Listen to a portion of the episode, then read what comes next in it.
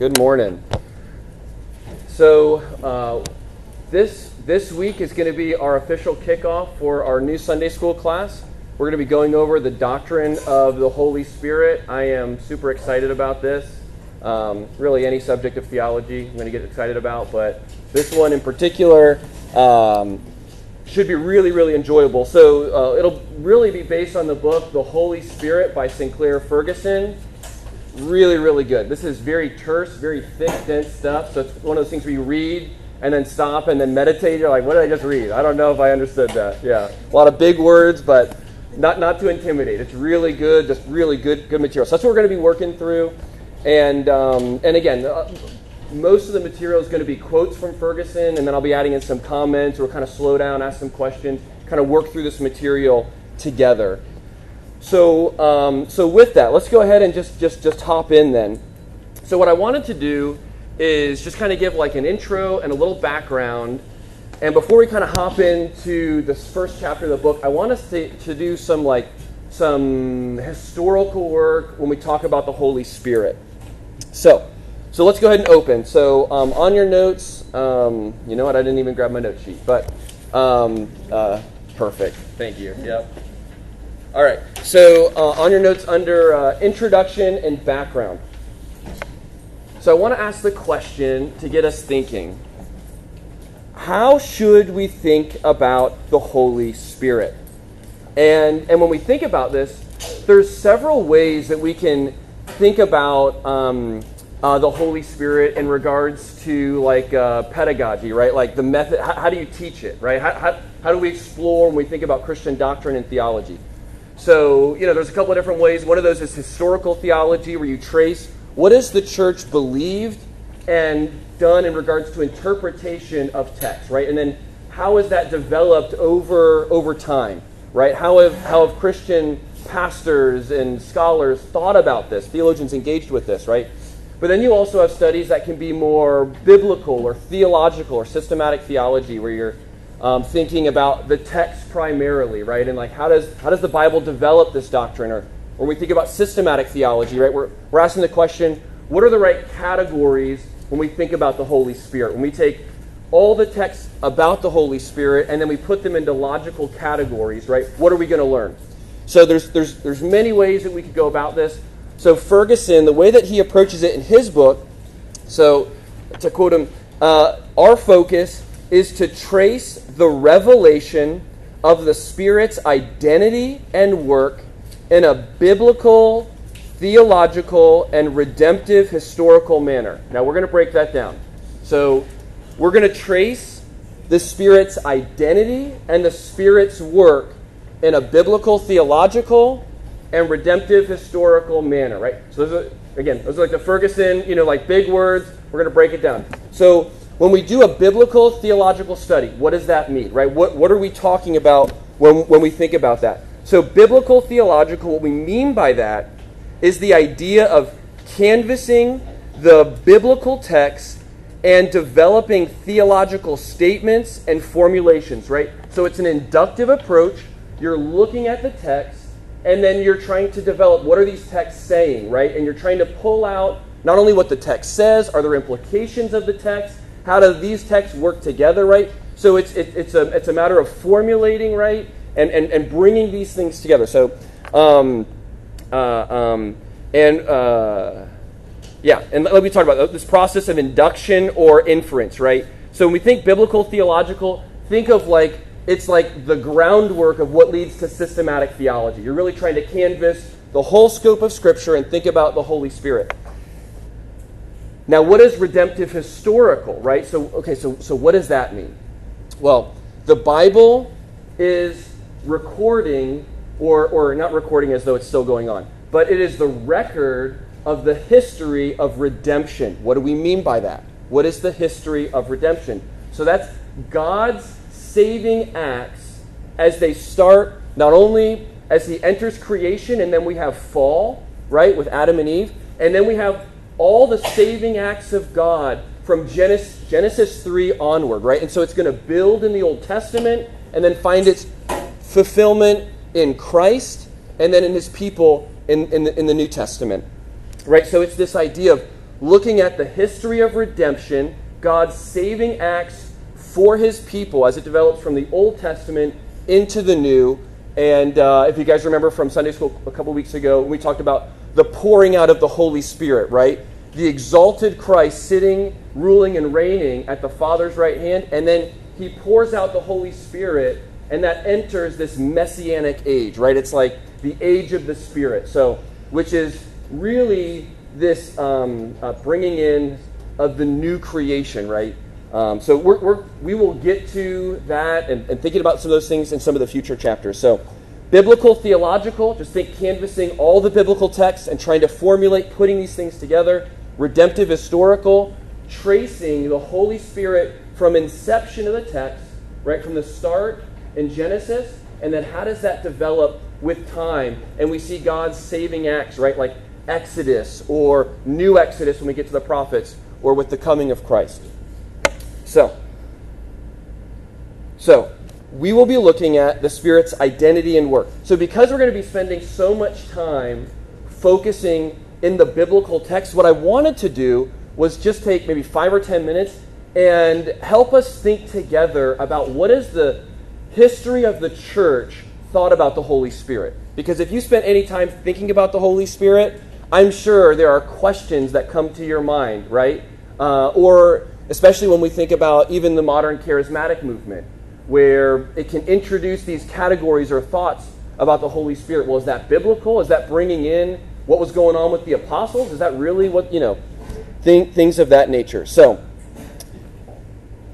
so before we get into the history of theology, right, or the, the tracing of this idea in church history, I just wanted to whet your appetite. So on your notes, you can see like, all right, what are the subjects we're going to be looking at here, right? So if you look at the bottom, what is it we're going to cover basically over the summer and then into the into the beginning of the fall? Well, so chapter one um, is on um, the Holy Spirit and history, and it's really going to trace the Holy Spirit in the um, Old and New Testament. What what are the words ruach and uh, pneuma? What, what, do, what do they mean? What, what are they conveying? What should we learn from this, right? What's implied in those? And then chapter 2, we're going to look at the Spirit of Christ. And that's the relationship of Christ and the Holy Spirit. And there's going to be this emphasis on resurrection and eschatology. That when Christ was ascended on high, he poured out the Spirit, and it, it becomes so registered as the Spirit of Christ. And we're going to work out okay, what does that mean? What are the implications there? Then we're going to look at in uh, the third, uh, third chapter the gift of the Holy Spirit. So that's going to be this idea of the pouring out of the Holy Spirit and the New Testament implications. Chapter 4, Pentecost today. We're going to survey the book of Acts. And when we look at Pentecost, what happened in Acts chapters 1 and 2 is that to be repeated, right? Because there are people who think about spirit baptism differently today, right? So, how should we think about that? Is this this post I became a Christian and now I have the baptism of the Holy Spirit secondly or at a different point in time? Then we'll think about uh, the spirit of order, which we'll be thinking about uh, the order of salvation. We think about the spirit and then union with Christ. And that union with Christ is really going to kick off like the remaining chapters, right? We're going to explore what does that mean as we think about our, our identity in Christ or being with Christ or being raised with Christ, some of those phrases, right? And how that relates with the Holy Spirit. So then just some of the other ones, Spiritus, Recreator, Recreator, right? Thinking about regeneration, Holy Spirit and uh, holiness, right? Thinking about sanctification, the communion of the Spirit, and so that's going to think about the dwelling of the Holy Spirit. And there's some really important implications there. The Spirit and the body, or that is specifically the corporate body or the corporate church of Christ. Gifts of ministry, we'll even tackle subjects related to tongues and prophecy, thinking about some of those things that has been brought up in particular with the charismatic movement. And then lastly, uh, the cosmic spirit, thinking about end times. How does the Holy Spirit relate to the fulfillment of all things, the new creation, the new heavens, and new earth? So, again, just to whet your appetite, to me, this is like super exciting stuff as we think about how the Holy Spirit is involved in each of these aspects. Because if we really think about it, when we think about the Holy Spirit, what do we normally think of, right? We think of salvation, right? How the Holy Spirit was uh, um, uh, how the Holy Spirit uh, worked in our lives when we came to know the Lord, right? And then, like, maybe this ongoing work in sanctification. But we have a tendency not to think in these other terms or other categories. So, very exciting stuff. All right. So, that was by way of introduction. And now, in regards to background, historical theology. So, what I want to do is just take us, um, do a real quick high level overview. So, when we think about the history of the church, here, here's kind of like some of these like major developments when we think about the history of theology related to the Holy Spirit. So we can think about the early church. There were the four ecumenical councils or the universal councils. So we think about the Council of Nicaea in 325, the Council of Constantinople in 381, and that one right there. Again, I know these are just like, you know, like, okay, these are places, what's going on here. This is a really important one because it was the Council of Constantinople that really spelled out and helped to formulate not only the doctrine of the Trinity from Nicaea, right, like the Nicene Creed, but it really helped to explain in better terms the person and identity of the Holy Spirit. And we'll, we'll explain that in just, just a minute. And then we go into uh, a little bit of the medieval time, Reformation, and then post Reformation, so Calvin, Puritans, and then we think of even today um, some of the movements in evangelicalism, like the charismatic movement or the Pentecostal movement, right? So just some of these like you know major milestones when you think of um, uh, um, theology in the church. So so let, us think about this. So I want to start out with a quote from Gregg Allison in his historical theology book, where he says, "The church has historically believed that the Holy Spirit is the third person of the Trinity." Fully God and co equal with God the Father and God the Son. When the deity of the Spirit was denied, the early church marshaled biblical and theological support along with appeals to the church's worship of the Spirit and its baptism in the name of the Spirit in support of the Spirit's deity or being God. The church has also historically embraced the most multifaceted ministry of the Holy Spirit, including his conviction of sin, his work of regeneration, the ongoing work of um, uh, work in believers, his sealing ministry, spiritual gifts, illumination of Scripture, etc. Relatively little disagreement has existed among Christians about the person and work of the Holy Spirit. Some points of debate include the relationship of the Holy Spirit to the Father and the Son and this is the distinction between uh, the Roman Catholic and Protestant churches from the uh, Eastern Orthodox churches, which believe um, that the Spirit only proceeds from the Father, whereas, like Protestant churches, believe the Spirit proceeds from the Father and the Son. And so, um, yeah, and so then that just kind of introduces. So there's there is overall agreement when we think about the person and work of the Spirit, but then there have been divergences, especially when we talk about uh, in the medieval ages, there was this identity with the Spirit primarily or exclusively with the sacraments, and that was a part of the Reformation, where it was no, the Spirit is at work apart from the sacraments. So, yes, the Spirit is at work through the sacraments, the Lord's Supper, and baptism, but not only those things, also in other ways. And that was a, that was that was a big shift from the medieval uh, time period. And then when we get into the Reformation, like Calvin, he was called a theologian of the Holy Spirit. We don't normally think of Calvin as the theologian of the Holy Spirit, but nevertheless, uh, that, that was a major part of, of his ministry when we think about the Reformation, and then we get into some of the Pentecostal and charismatic stuffs as we get further on. So, one of the things that, that will come up when we think about the history of theology related to the Holy Spirit is a lot of things were hammered out in the first 100, 200 years after the time of the apostles, but it really focused on the Son of God, right, and the Trinity, uh, uh, with a special, uh, with, with in particular focus on the Son of God, right, and the Holy Spirit wasn't so much downplayed or dismissed as it was so much attention was given to the relationship of Father and the Son. And Harold O.J. Brown, in his book Heresies, helpful, again, helpful historical theology work.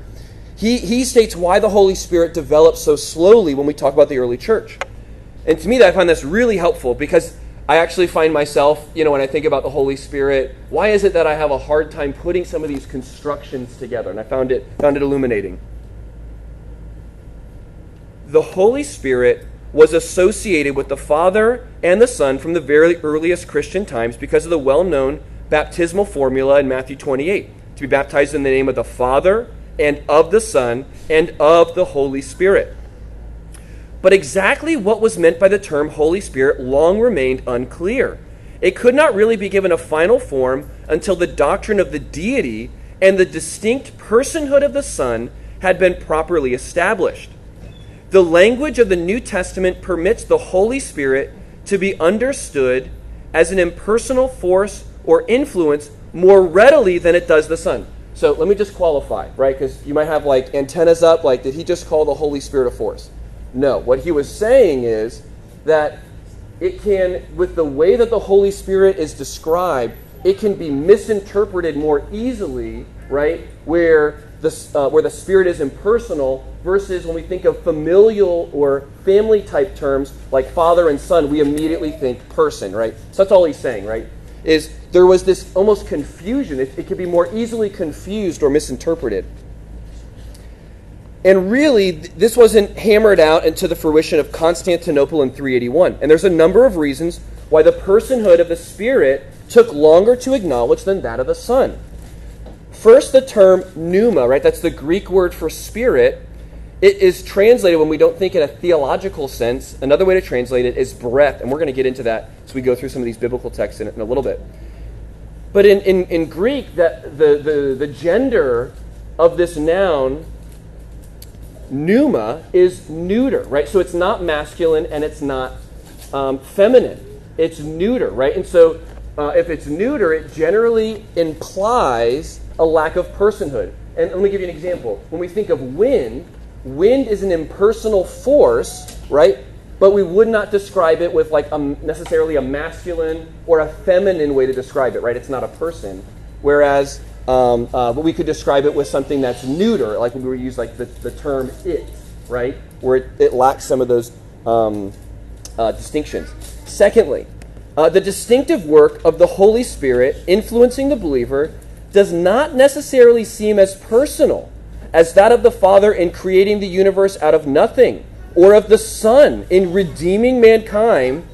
Um, in addition, those who saw the Spirit as a person were often heretical in, in the earliest parts of the early church. We're thinking of like the first you know 100 years. There was this group called the Montanists, and they were heretical, but they saw the Holy Spirit as a person. So again, it's just going to muddy the waters, right? Where when you think about associations, well, how should we think about that? Because the people that said that 100 years ago were heretics on these other levels, right? They believe these false things about God on these other levels.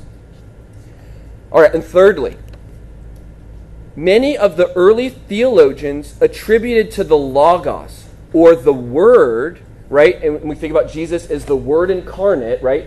So they would attribute to the Logos, or the Word, the revelatory activity that theologians later saw as the special personal work of the Holy Spirit in his work in revelation and in illuminating the scripture to us. So, again, those are just some helpful things and it's interesting because I can, I can sense that even in myself, right? So that's why it took longer in the early church. And then briefly, all, all I want to, um, I don't want to labor this for too long, but all I want to do is just point out so um, Roger Olson in his work, The Story of Christian Theology, again, just getting into some of the his, history here.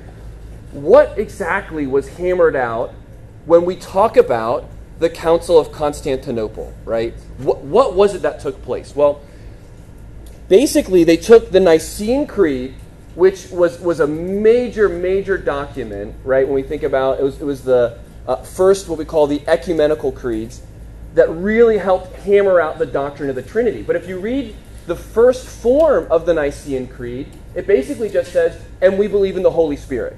And it's like, that's it, right? So it, it, it leaves this really open. And it wasn't until Constantinople where Basil the Great, Basil of Caesarea, comes on the scene, and and he, he writes in his book uh, on the Holy Spirit, super helpful work. And he really says, hey, we're focusing so much on this relationship between the Father and the Son, which is really important, right? Bring some of these things into clarity, making sure we're affirming the right things, not, not confusing um, when we think about God, Trinity, Father, and Son, but he says we basically have neglected the Holy Spirit. We really need to focus on this. And uh, so he really wrote the first whole treatise on the person of the Holy Spirit. And that ended up, it, it was so instrumental that they ended up revising the Nicene Creed and then adding an entire, like, full sentence to the creed related to the Holy Spirit, really helping providing definition there that the Spirit is equal to the Father and the Son, and also affirmed that the Spirit is a distinct person, or the technical term is hypostasis. Right? So we think he's equal with the Father and the Son. There's one essence, but he is the third person of what we call the Trinity. So that was really hammered out when we think about um, when we think about the, um, the, the Ecumenical Council of Constantinople and then really revising that, that Nicene Creed. So, all right, so what's going on here, right? Big picture. Where are we going? It's helpful for us to remember we are not new coming on the scenes, Johnny on the spot, and our interpretation is going to be the first interpretation of the Holy Spirit. We have 2,000 years of help. And it is to our shame if we neglect it, right? Now, again, what we're going to be going through with this is not so much a work of historical theology, it is biblical theological, but it's helpful for us to remember what has taken place leading up to where we are today and what has influenced our thinking, especially when we think about the different backgrounds we've come out of, right? I come out of a Roman Catholic background. Maybe some of you have come out of charismatic or Pentecostal backgrounds, right? Different, where we, where we can associate different things with the Spirit. All right. So, on your notes, Holy Ruach. So now we're going to really kind of get into the meat, uh, um, the, the first part of chapter 1 from Ferguson's book here. And, and he, he, he points out, uh, he draws from this work from Abraham Kuyper on the Holy Spirit, which, which um, so Ferguson basically said if you're going to read two books on the Holy Spirit, one is by John Owen, right? Um, pro- probably the, the Prince theologian of, uh, of England, right? We think about the, Puri- the times of the Puritans. And then the other work was by Abraham Kuyper, right? Two works that he said that these were like the, you know, these, these are it. If you, if you want to get additional books on the Holy Spirit, these are it. And, he's, and so he quotes Abraham Kuyper and says, We know not what spirits are, nor what our own spirit is. And I think if we take a minute, we struggle. How do you define spirit, right? And, and normally the first thing comes to mind is we basically say what it's not. Well, a spirit is something that doesn't have matter, right? It's, it's, it's, it's, it's uh, immaterial, right? And then, you know, may, maybe a couple other associations. So, so this week and next week, what we're going to focus on in particular are the biblical texts from the Old Testament and the New Testament to really help shape our mind. What does the Bible mean when it talks about spirit, in particular, related to God the Holy Spirit, third person of the Trinity. All right, so so when it says Holy Ruach, what, what is it saying? Well, the word Ruach is the Hebrew term for the word that we use, spirit. But it's also used, you know, it, it can, it can also be used for other things, right? And, and we see this even with the Greek word pneuma. Um, it can be used for air, it can be used for wind, or even like a violent storm. There, there's, there's many different ways that that word can be translated. And so when we think of Holy Spirit, uh, i would like to go ahead and just ask the group when we think of the word holy, what are some of the um, uh, words or concepts that come to mind when we think of the word holy? So it's not a rhetorical question, it's asking for input. What do you guys think of when you think of the term holy? What, what, is, what is that drawing to mind? What word pictures or maybe definition or ways to characterize it?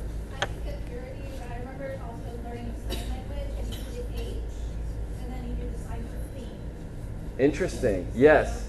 Yes. Yeah. So there's this aspect of um, uh, purity and clean, like cleanliness, but it's not like your room is clean. It's like moral, moral cleanness, right? Like you could enter God's special presence because you were holy and clean in that sense. Yep. Yeah. Absolutely. Uh, set apart. Yes. So this idea of consecration. Yeah. Set apart to someone from something else. Sinless. Yes. Just perfect. Yes. Yes. Yes. There's this perfect conformity to the to the glory of God's moral excellence. Yep, excellent. Right? So there's this there's this moral or ethical aspect. There's also this consecration aspect. And I think all of those are helpful word categories or concepts when we think about the term holy. And um, I just want to, uh, I think what Ferguson said was really helpful. That he says that um, there's a general consensus, when we think of the term holy that it connotes such ideas as to be cut off or separate from, to be placed at a distance, and hence to be set apart in order to belong to God. And then he says, employing this spatial language, so spatial meaning like there's a distance, right? When we think about think about that. Uh, metaphorically, where the Old Testament underlines the otherness of the Spirit's being. So when we think about otherness, um, holiness can talk about consecration, but there's also this idea of otherness from the standpoint that God is not like us, right? And, and, it's, and it's, it goes back to this creator and creature distinction, right? And so that, that's implied in this idea of holy, that, that God is not like you and me, right? There's a sense in which we are like God because we're made in his image. But, but I think what we need to remember is this creator creature distinction. God is not like us right? And, and, and that's implied when we think about holy. So, um, and uh, um, in, in, in, the book, I, I, really found it helpful where Ferguson talks about in Isaiah 6, 1 and 2, where he talks about how the Lord is lifted high, right? It's, and, and, and Isaiah talks about how he's seen the Lord, holy, holy, holy, right? And then his response is, Woe is me, I'm unclean. And, and, and it talks about the train of his robe filled the temple, right? Or, or you know, you look in like the ESV, it'll have like a little footnote, like the, the hem of his garment, right? So his, um, and, and, I, and I, what Ferguson points out that I thought was really insightful is that it brings out this distance idea, right? It's like God is high, he's exalted, he's lofty. And, and, then, and then what's implied with that? Isaiah is he's, he's pushed out from the court, right? The, the train of his robe is filling the temple. And where is Isaiah? He's, he's pushed out right? So, this idea of um, uh, uh, being high, lifted up, there's this distance created, right, when we think about God's holiness. So, um, so just helpful when we think about the Holy Spirit, these categories or ideas are going to be involved. All right, so so let's kind of hop into it. Um, so let's ask let's ask the question: um, When you hear the term Spirit, what comes to mind? What do you think of when you hear the term Spirit? Yes, yeah. Like it goes back to the catechism, uh, catechism question where it says, um, right, God is a spirit and does not have a body like us, right? Where it's like, all right, perfect. All right, what else? When we think about the word spirit, what else comes to mind?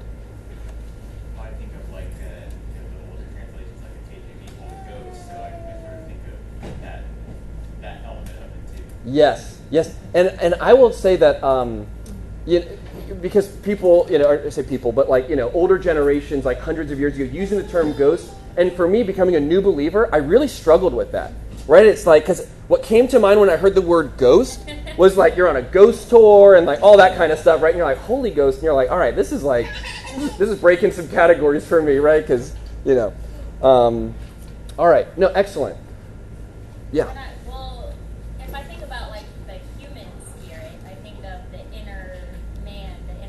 Yes. Yes. Yeah. Yeah. Exactly. Where, um, where all these things like um, like your mind, right, is not your actual brain, right? It works in coordination with your brain, but it's something separate, right? Um, or we think about heart, the same kind of idea. All those can be um, included when we think about this idea of the Hebrew word nefesh, where, where it talks about spirit or person, right? This, this, this, this whole, whole picture together. All right.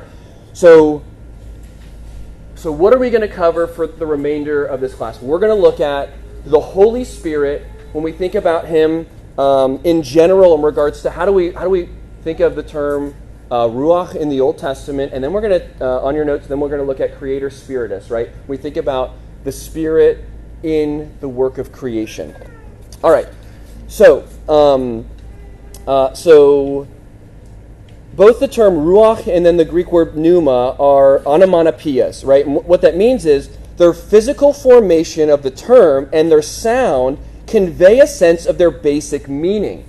Uh, specifically, the expulsion of wind or breath, or the idea of air in motion, right? So we say ruach, right? It's this, it's this, it's this exit, right? And same thing with pneuma, right? It's so we, we, have that in English with uh, words that are onomatopoeias.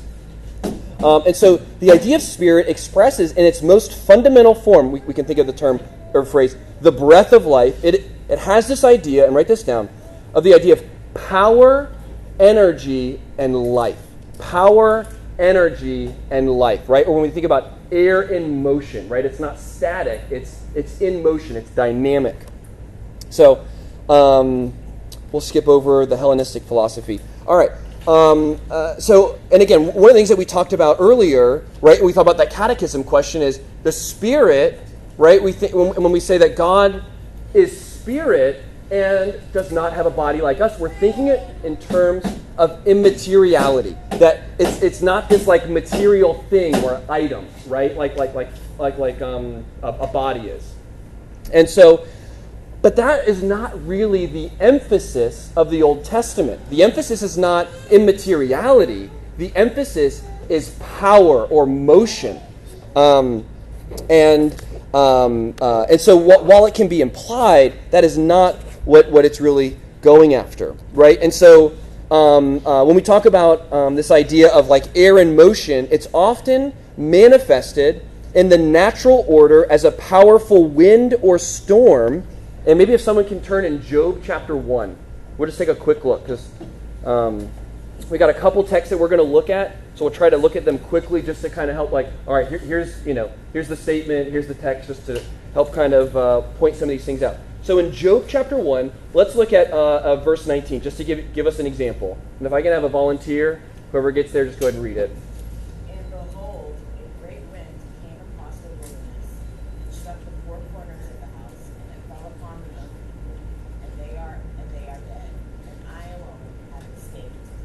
All right, perfect. And the word there for wind is the Hebrew word ruach, right?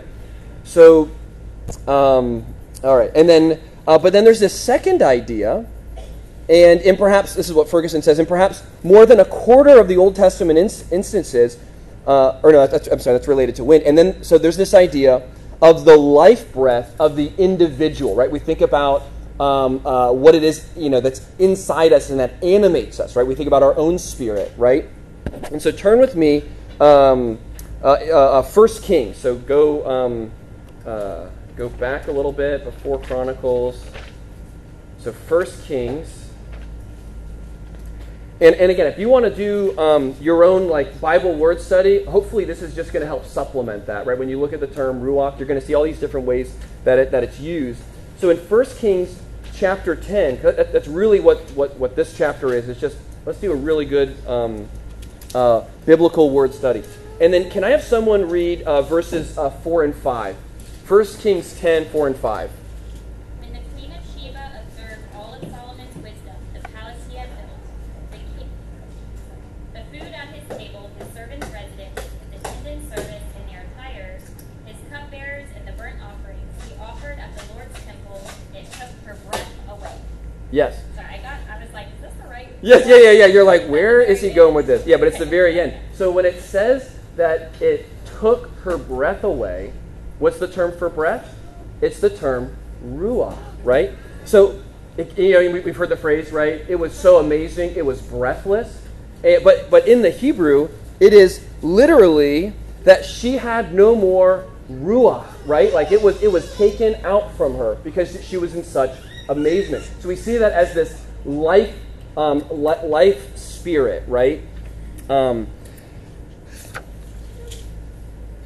and so it can even refer to human activity, right? Um, where it's not simply like breathing, which can be like a very calm thing, right? But it can even be this very worked up, um, like snorting, right? But not snorting where you're snorting in, like you're snorting out, right? Um, and it gets used in that, like uh, in 2 Samuel, we won't turn there, but just an example. 2 Samuel 22 16, where it talks about the Lord and the blast of the breath of his nostrils, right? The ruach of his nostrils, but, but it's something very violent, right? Kind of coming out.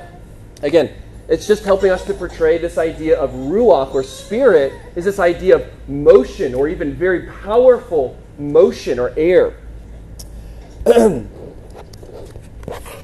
and so, uh, but, but really, I think a text that brings this out well, and, and, I really like this. So turn, turn with me to the minor prophets. So again, I know we're kind of um, exploring our way through the Bible. So if you will, go to the book of Micah.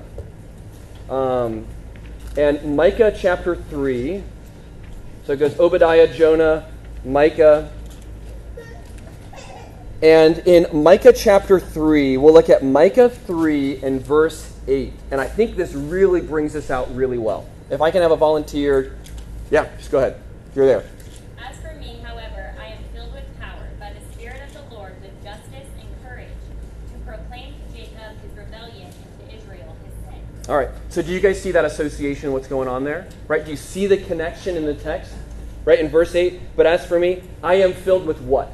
Power. Power, right?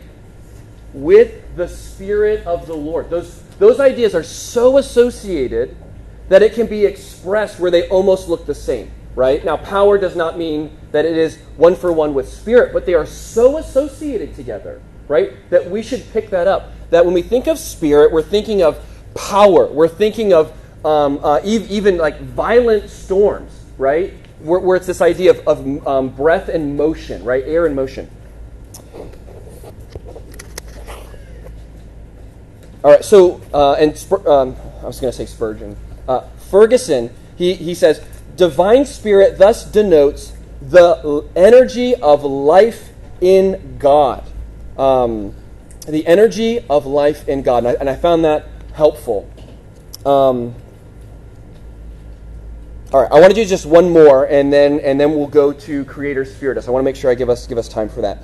Um, so turn with me in your Bibles to Isaiah 31 3. So now go, you know, major prophets, if you will. Let's go to Isaiah. So um, Isaiah, right in the middle. And go to Isaiah, um, where is it? 31. And we're going to look at uh, verses 1 through 3. Again, it's just going to bring out this idea. And to me, it was really illuminating because I didn't think about the Spirit in these terms. And it's helpful when we are picking them up as inferences out of the text, right? Let it inform and renew our mind. So, Isaiah 31, uh, verses 1 through 3. If someone would be willing, just go ahead when you're there, just go ahead and read. Verse 1 through 3. Woe to those who go down to Egypt for help and rely on horses, who trust in chariots because they are many, and in horsemen because they are very strong but do not look to the Holy One of Israel or consult the Lord. And yet he is wise and brings disaster. He does not call back his words, but will rise arise against the house of the evildoers and against the helpers of those who work iniquity. The Egyptians are man and not God, and their horses are flesh and not spirit. When the Lord stretches out his hand, the helper will stumble, and he who is helped will fall and they will all perish together. All right, excellent. So, what I want to do is just quickly summarize. So, what, what does this have to do when we think about the term spirit? Well, you can see the danger of Israel was to rely on Egypt instead of the Lord, right? They're going to rely on all their horses and their chariots, all this stuff, right? And then look in verse 3.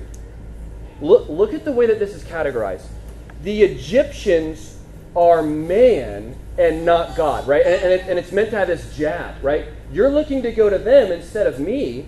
And then look what it says. And their horses are flesh and not what? Spirit. Well, what is it that the horses conveyed? The horses conveyed power, military might in action that'll just trample down enemies, right? And what does he say? He associates it with this idea of flesh, right? Where it's like, hey, look, you are going to lean on man and flesh and horses, but that's not power. What is power is spirit, right? And isn't that just amazing, right? That, that the word is so associated there with God and spirit that it has that idea behind it. So, really interesting, right? And it's one of those things where I can't tell you how many times you've read over that. I've read over that and haven't even thought twice about that, right? I haven't even thought about that kind of connection that seems latent in the text. So, um, Oh man, there's there's some really good stuff that I'll just recommend reading the book. Right, um, you can get it from Ferguson himself, uh, where, where he uh, where he just talks about the results of the activity of the Spirit are in keeping with its nature. So he looks at different things going on, violent storms, um, the Spirit at work in regards to the words of God. Some of these different different associations, very powerful things. But we are not going to look at them as much as I would really like to. Um, so, so what have we covered? So we thought about the Holy Spirit, and right, so right, so let's just go ahead and make a distinction. When we talk about Spirit, when we say Holy Spirit, it's not so much the idea that He's not a body, right, or this immateriality. It's that it is power, or this idea of of of um, of like air in motion and powerfulness, right? This life breath, if you will, right? That might be the better way to put it. And so now, so now, um, and, and, and, and uh, this is a really helpful transition. Ferguson says, already, however, it is clear from the various biblical references above that ruach, or spirit, denotes more than simply the energy of God. It, descri- de- it describes God extending himself in active engagement with his creation in a personal way. And then Ferguson asks the question well, then how does all that relate when we think about terms like Trinity and the Spirit as a person? And he's like, hey, you know what? Awesome questions, future chapter, right? So basically, punts. So here's what we're going to do. So we will get to that, all right? Don't worry, there's plenty. You come back. But uh, with, so um, let's go ahead and take, take, we'll take a minute does anyone have any questions so far? Was there anything that like stuck out where you're like, oh, that was really interesting, you know, just kind of struck a nerve or whatever with what we've kind of covered so far on the historical theology or even kind of looking at the Holy Spirit and this idea of the life breath? I just love that thought of it, of the Spirit being power. Because I think before, it's like when I think of Spirit, it's more of like the less powerful. Mm-hmm. It's just kind of the. Yeah I don't know. go through walls and like you know just like hovering and like Yeah. doing things like that yeah So yep it's just helpful. yeah no I'm, I'm, I'm right there with you absolutely Yeah. I, I don't know, just like a general thought, I guess, like, you know, like when the Lord told his disciples that it would be better for them that he leaves because the Spirit was going to come. Mm-hmm. And we think, oh, those disciples, they didn't understand. He's talking about the Holy Spirit. But, like, for me personally, I think uh, if, if I could have Jesus with me all the time, Yeah. I mean, would I really pick the Holy Spirit? And, Yes. like, so I, I don't think I get it either. So I'm looking for yeah this, no i'm i'm, I'm right there with you yeah yeah because you read that text and you're like yeah what would i think that if i had jesus next to me where he's like no it's better that i leave and you're like how could you say that Right. you know like and again i want to be careful with how i say that but but you know like internally you're just like i struggle with that Yeah. you know and uh, yeah so we, we will get to that because that's a really helpful helpful thing right when we kind of think about yeah that question and some of those texts when we get to the upper room discourse in john john 13 14 etc 15 17 so all right on your notes let's take a look at creator spiritus right and um, I will probably just need to do like Latin translations for some of these things that Ferguson does. You're like, I got to tell you, there's just words that he threw out there. Literally, I'm like, all right, break out the dictionary. I have no idea what this man just said, right?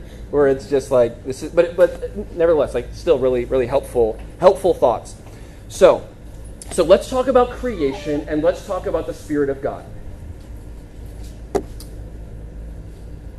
there uh, it- and i don't think this happens as much on like a popular level or in church but like especially in academia there can be a tendency especially because of the enlightenment where people look at genesis 1 2 and they see evangelical christians right today who say man this is the third person of the trinity we see it in genesis 1 2 they're like hold on time out nope that's not what's going on at all right and they, and they come up with these different explanations and whatnot and, and Ferguson kind of works through that in the book. We're not going to go through that. If, if you find that helpful, go for it. But what I want to do is really hone in how does the Bible see the Spirit of God at work? And what does it mean for the Spirit of God to hover over the face of the waters, right, in Genesis 1 2? It's very fascinating, right? You think about that and you're like, "Hmm," like that word hover, right? You're like, okay, well, what, what, what's coming to mind?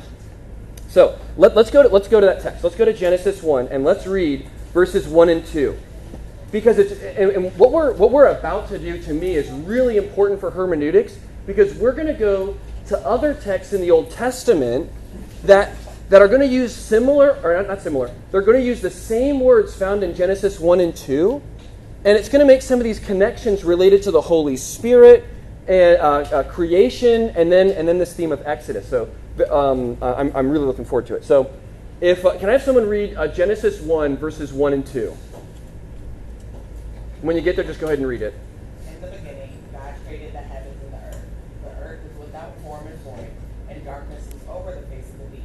And the Spirit of God was hovering over the face of the waters. Perfect. Yep. And that last phrase there, the Spirit of God was hovering over the face of the waters, right? And I got to be honest, right? There's a lot of enigma when we when we first read that. We were like, all right, what is going on here, right? Like, wh- what exactly is taking place?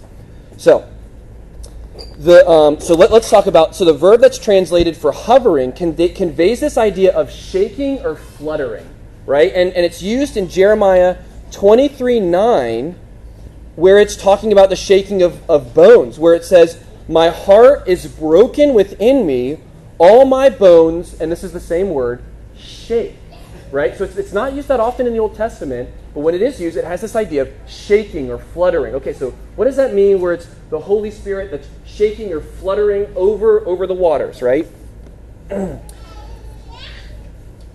so now we're going to look at some of these deliberate connections of authors in the Old Testament that are going to be making some of these connections. And I, and I don't want us to lose the forest from the trees. Because what they're basically going to do is talk about how the Holy Spirit is this creative life that orders creation, right? Third person of the Trinity that's at work ordering, forming, governing what, what's taking place, right? And what we're going to do is look at some of these texts that are going to make some of these connections where it uses these, these same words. So the first text I want us to look at is Isaiah 63. And while you're turning to Isaiah 63, I'm, going to turn with you. Um, here's what we're going to do we're going to look at Isaiah 63 and Deuteronomy, which one? Thir, uh, 32. These two texts, and we're going to see how it talks about in Isaiah 63 that it is the Holy Spirit who is the executor of the Exodus. But then when we read Deuteronomy 32, we're going to see that it talks about God as the one who executes the Exodus and creates Israel as a covenant nation before him. And, and the terms that are used are the same terms from Genesis 1, verses 1 and 2. And this is very intentional. Right? You've heard the phrase how the New Testament interprets the Old Testament, but really the first question we should ask is how does the Old Testament interpret the Old Testament? Right? Later revelation interpret earlier revelation. All right, so we're in Isaiah uh, 63, and we're going to read verses 7 um, through 14. And let's just go ahead and read. I'll, I'll read. Isaiah 63, verse 7. I will recount the steadfast love of the Lord, the praises of the Lord, according to all that the Lord has granted us and the great goodness to the house of Israel that he has granted them according to his compassion, according to the abundance of his steadfast love. For he said, Surely they are my people, children who do not deal falsely. And he became their Savior. In all their affliction he was afflicted, and the angel of his presence saved them. In his love and in his pity he redeemed them. He lifted them up and carried them all the days of old. But they rebelled and grieved his Holy Spirit. Therefore, he turned to be their enemy and himself fought against them. Then he remembered the days of old of Moses and his people. Where is he who brought them up out of the sea with the shepherds of his flock? Where is he who put in the midst of them his Holy Spirit who caused his glorious arm to go at the right hand of Moses, who divided the waters before them to make for himself an everlasting name, who led them through the depths like a horse in the, uh, in the desert, they did not stumble, like livestock that go down in the valley, the Spirit of the Lord gave them rest. So you led your people to make for yourself a glorious name. So we see that multiple times talking about the Holy Spirit, and he's talking about when he redeemed his people and he brought them out of exit, uh, um, um, not out of Exodus, out of Egypt, right? Using terms like redeem or coming out of ex, um, out of exile, um, and um, and delivering them and making them a people, right? So we see it's the Holy Spirit who's the ex, um, executor of the Exodus. Now turn with me to Deuteronomy 32. Now I will say, now when we look at this text, it's not clear at first, right? We're going to start making these connections, and I want to help make the connections for us to see what, what's taking place. So in Deuteronomy 32, and we're going to read, uh, can I have a, a, volunteer to read verses 10 and 11? So Deuteronomy 32, verses 10 and 11. He found him in a desert land, and in the howling waste of the wilderness he encircled him. He cared for him. He kept him as the apple of his eye. Like an eagle that stirs up its nest, that flutters over its young, spreading out its wings, catching them, bearing them on its pinions. Excellent. All right. So here, here and, and again, like I said, in English, you're like, all right, so w- what's going on here? How, do, how does this relate, right? How, how does this relate to what's going on? So, first, what I want to point out in verse 10, um, in verse 10, where it says, so, so what's going on is it's talking about God and it's talking about Israel, his covenant people, right? It's the Song of Moses, and basically, if you read the whole thing, where it's, it's describing how God took in these people, right? He, talk, he talks about the table of nations and how he, he picked Israel. It was his special people. He brought them, he nourished them. And, and basically, then the, the rest of the song is how Israel rebelled, and then God's going to exile them and punish them as his covenant people as a result, and then he'll restore them. So it's this, it's this whole song basically talking about what's going to happen to Israel, right? Repeating themes earlier on from, from Genesis. So, but in verse 10, he says, when he found him in a desert land, and then notice this, in the howling waste, right? Now, again, we're not going to pick up on this, but the Hebrew term here is the term tohu. All right, now, what does that have to do? Keep your finger there. Go back to Genesis 1 real quick. In Genesis 1,